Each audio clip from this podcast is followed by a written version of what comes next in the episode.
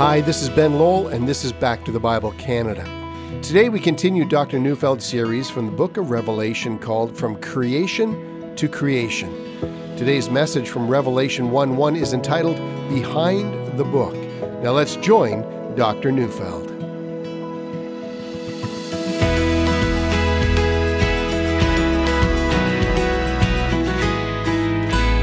People have long been fascinated with the book of Revelation. You know, verses from the book are often quoted in movies that depict disasters and the end of all life. You know, think of words like Armageddon or apocalypse or the beast or the bottomless pit. I mean, the minute you think of words like that in a movie, you know you're going to witness great special effects. But the book of Revelation is not what the movie makers make it to be. The book is a revelation of the gospel of Jesus Christ and about the glory of the Father and of the Son it's about the eternal plans of God to make all things new. In my estimation, the book is one of the most hopeful tracts of literature that the human race has in its possession. It tells us that God is in control and that the Son puts into effect the eternal plans of the Father. There is so much to say that would rescue the book of Revelation from so called prophecy specialists who have been using it to predict the end of the world with wrong predictions and fanciful theories for a long time now. Indeed, the book of Revelation is probably the most misunderstood book in the Bible that we have. Now, part of what helps us understand the book is to understand how we got the book of Revelation in the first place. Now, once we understand that, we begin to understand what it attempts to communicate to us. And the truth is that this is not a book about science fiction at all. This is a book deeply rooted in the visions of the Old Testament prophets. So let's understand how we got the book of Revelation. The book of Revelation begins with these words the revelation of Jesus Christ, which God gave him to show to his servants the things that must soon take place. He made it known by sending his angel to his servant John. And so we have the short answer to how we got the book of Revelation. God the Father revealed these words to God the Son, that is, to Jesus, who is the Christ or the Messiah. Jesus, in turn, revealed these words to an angel who was sent from Jesus himself to go to John. John, in turn, then, wrote down everything that he was both shown and what he witnessed. That's how the book came to us. But as it is with all short answers, there is a longer and more detailed answer that is both fascinating and helps us understand what is remarkable about this book. Let's start with the authorship of the book. In Revelation, he is simply called John. Now, I'm fully aware that most of us will assume that this John is none other than the Apostle John, the author of the Gospel of John and also of 1st, 2nd, and 3rd John, three small letters near the end of our Bible. And I'm going to say that's absolutely correct. But having said that, I wish to acknowledge that this has been challenged in more recent years. You know, often those who deny that the Apostle John wrote this book like to cite one reference from a bishop living in Alexandria in the third century.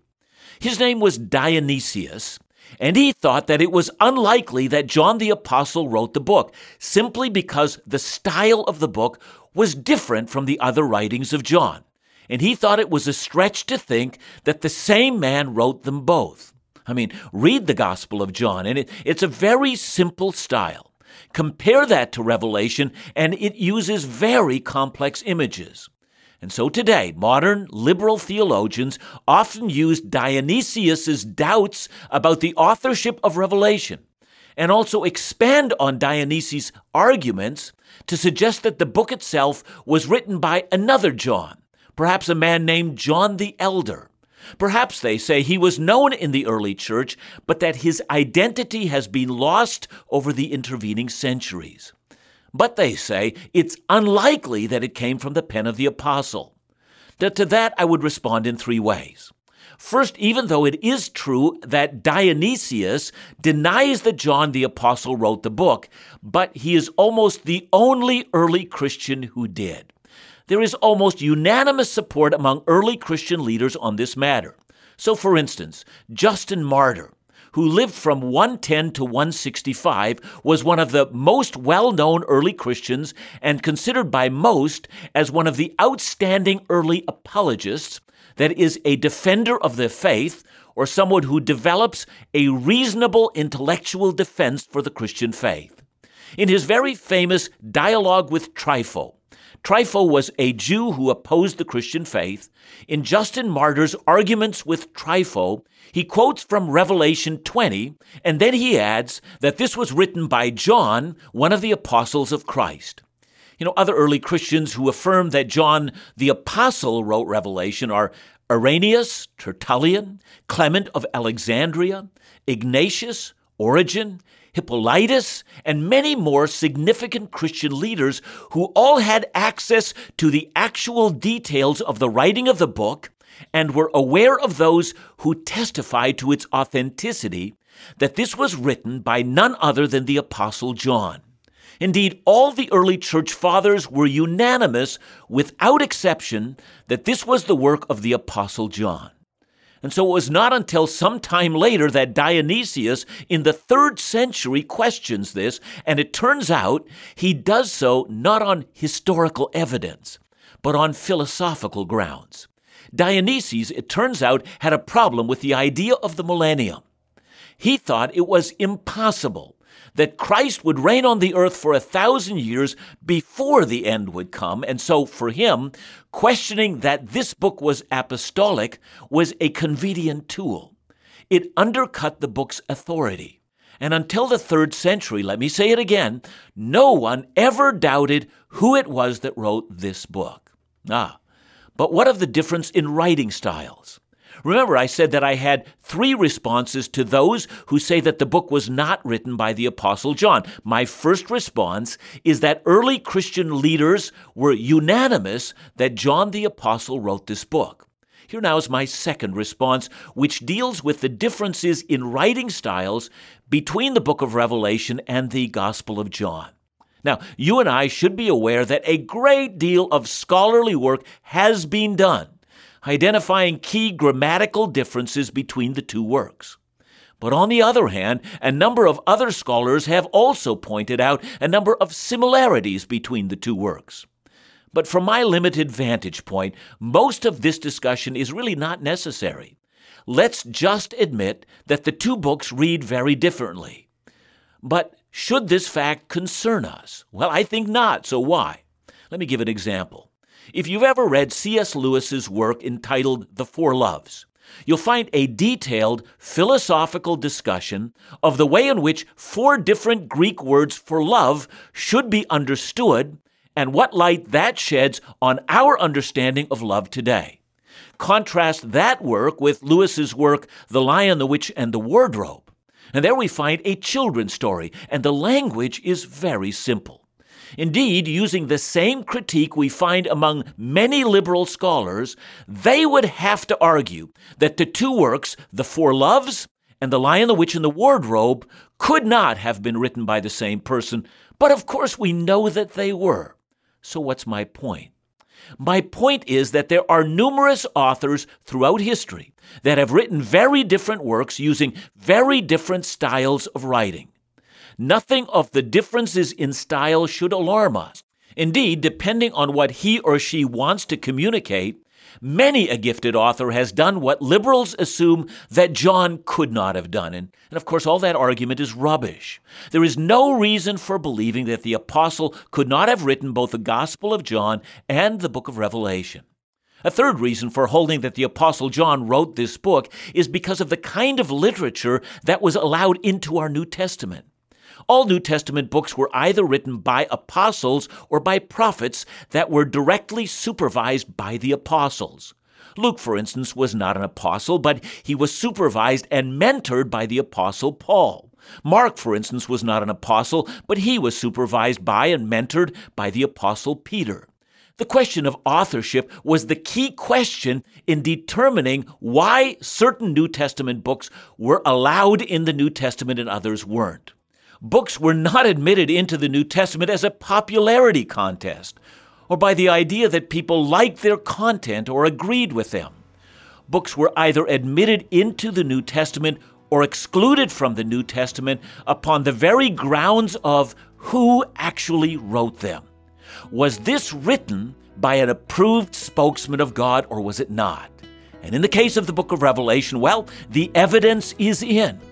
This came from the hand of the very trusted man and the man who was personally chosen by Jesus himself in his earthly ministry. This came from the hand of the Apostle John.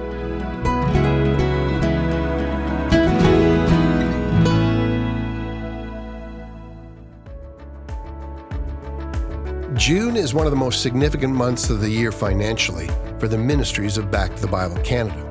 Like every family, individual, and organization across the country, we've had to adjust our expenses this past year. But despite the challenges and because of your consistent support, we continue to be committed to making all of our Bible teaching programming and resources available without interruption. To help maintain this commitment, a group of generous ministry supporters who share our heart for Bible teaching have offered to double your gifts this month. The June ministry target for our fiscal year end is $325,000. Would you help to provide a financial gift towards that goal? Remember, every dollar you give will be matched up to $75,000, so your gift has doubled the impact. To make your fiscal year end gift today, call us at 1 800 663 2425 or visit backtothebible.com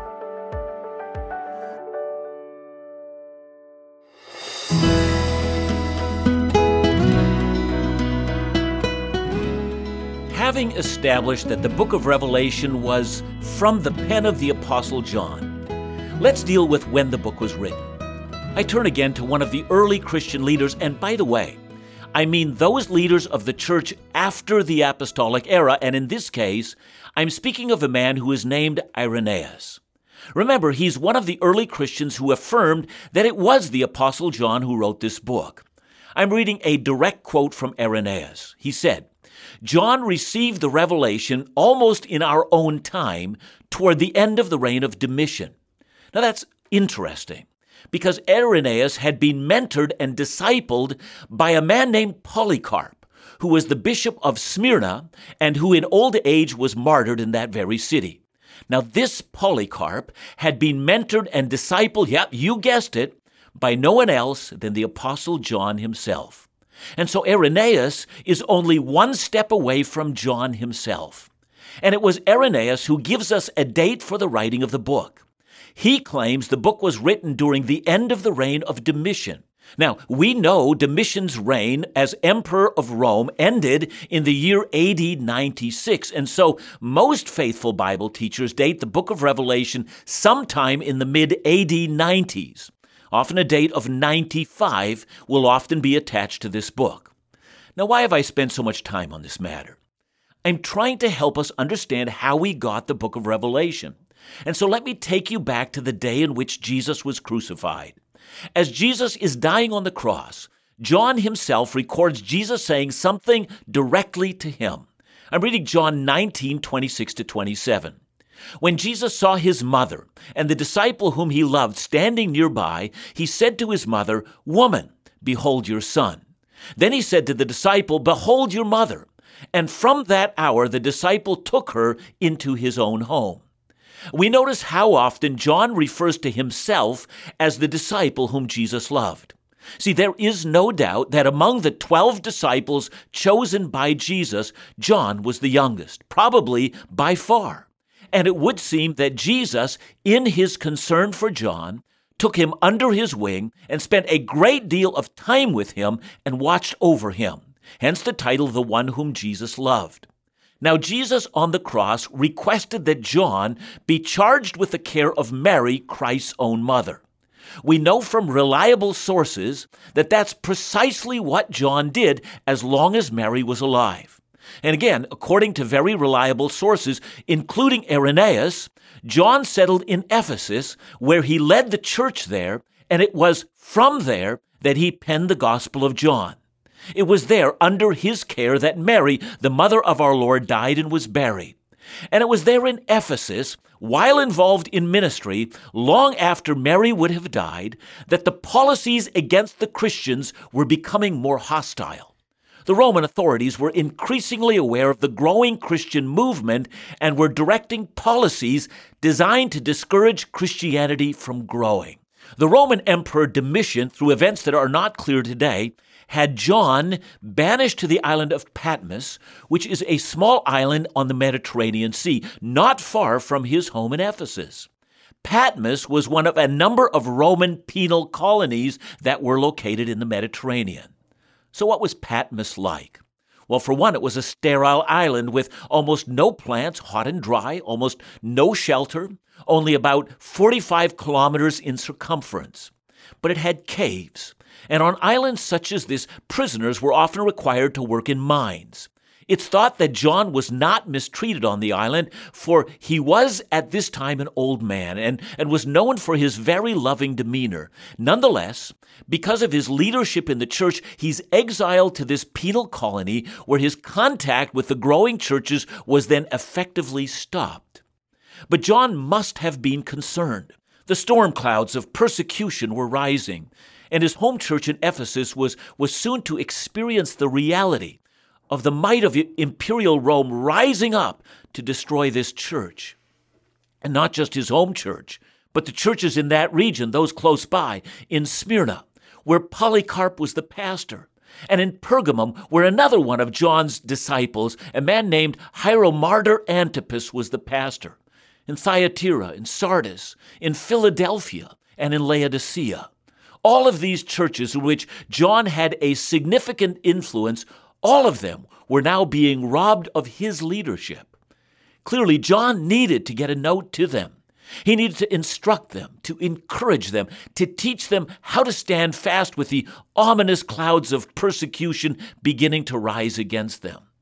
See, I can imagine John in exile on the barren hills of a hot little island, unable to get news from home and unable to communicate news to them but earnestly in prayer for his home church and for the others, as any faithful Christian pastor would do.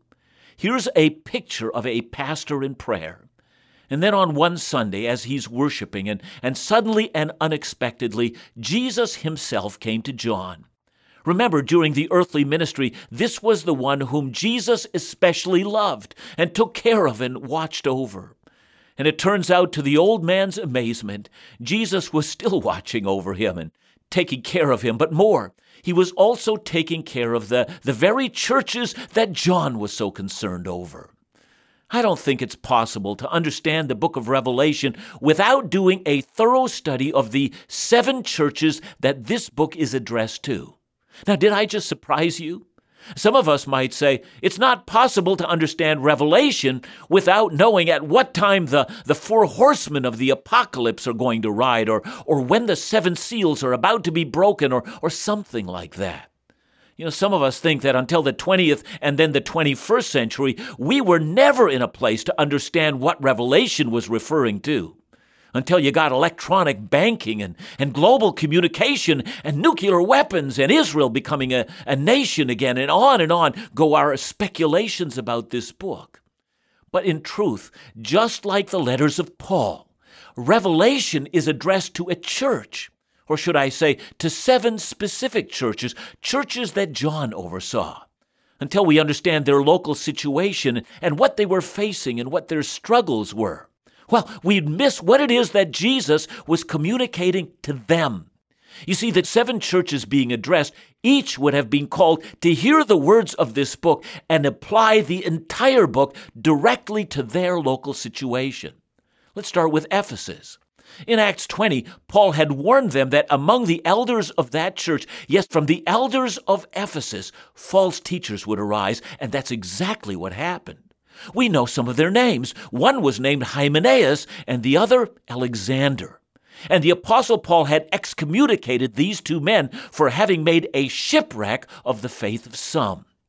We know that Paul wrote 1 Timothy after he sent Timothy to Ephesus. Timothy's job is to command certain leaders to stop teaching false doctrines. This would have been before John would have arrived there. But in Revelation 2, Ephesus has turned the corner and are holding to the truth with doctrinal vigilance. Jesus commends them by telling them how he applauds them now, for they are not able to bear with false teachers. But this doctrinal vigilance has led the way to a new problem. They've lost their first love. They've, they've lost their passion for Jesus himself. And each of the seven churches are given a unique message by Jesus. Can you imagine John on Patmos knowing each one of these churches and, and being in deep prayer for them? Storm clouds of persecution are rising, and some of the churches were proving themselves completely unready to face what was lying before them. Some of them might crumble the, the minute that persecution arose simply because they were so intimidated by the outside world and they were so unable to see the glory of Christ. And then Jesus came to John on the island, in the midst of his concern and in all his glory. And he delivers a letter for each one of the churches in question and more, gives them a tract, not just for them, but for the churches of all days. And in this tract, he paints a picture of the grand spiritual warfare that we all have, and how this warfare is coming to an end with the second coming of Jesus Christ. And somehow, this, this book of Revelation was smuggled off the island of Patmos and, and then read to all of the seven churches, and it's being read today by us. And that's how we got it. And that's what the book means. For science fiction fans, sorry to disappoint you, but for those interested in the biblical message for the church today, what a joy to have this amazing letter and to allow it to inform us what God is up to today.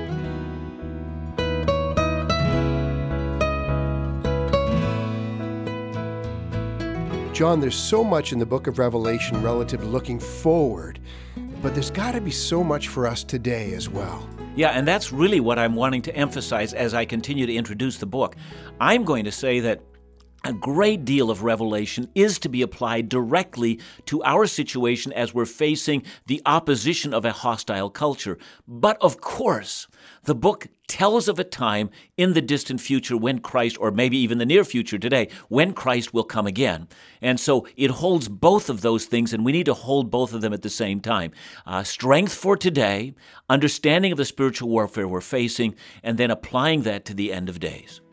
Great job. Thanks so much, and return again for Back to the Bible Canada, leading you forward in your walk with Jesus every day.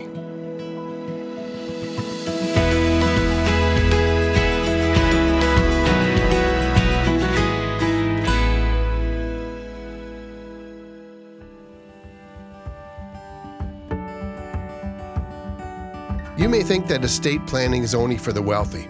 But decisions about your home, family, your retirement, or even how you'd like to see your money used for ministry and for the kingdom, well, that's important. Back to the Bible Canada has partnered with Advisors with Purpose to help you start and discuss those important decisions. Their trained estate specialists are available to meet you by phone and provide you with the information to make the best decisions possible for you and your family. As a result of our partnership, Advisors with Purpose has made their services free and confidential to you alone, leaving you free from any obligation. It's never too early to plan for your future, so call them today. To speak to an estate specialist today, call 1 866 336 3315. That's 1 866 336 3315 or visit advisorswithpurpose.ca for your free and confidential consult.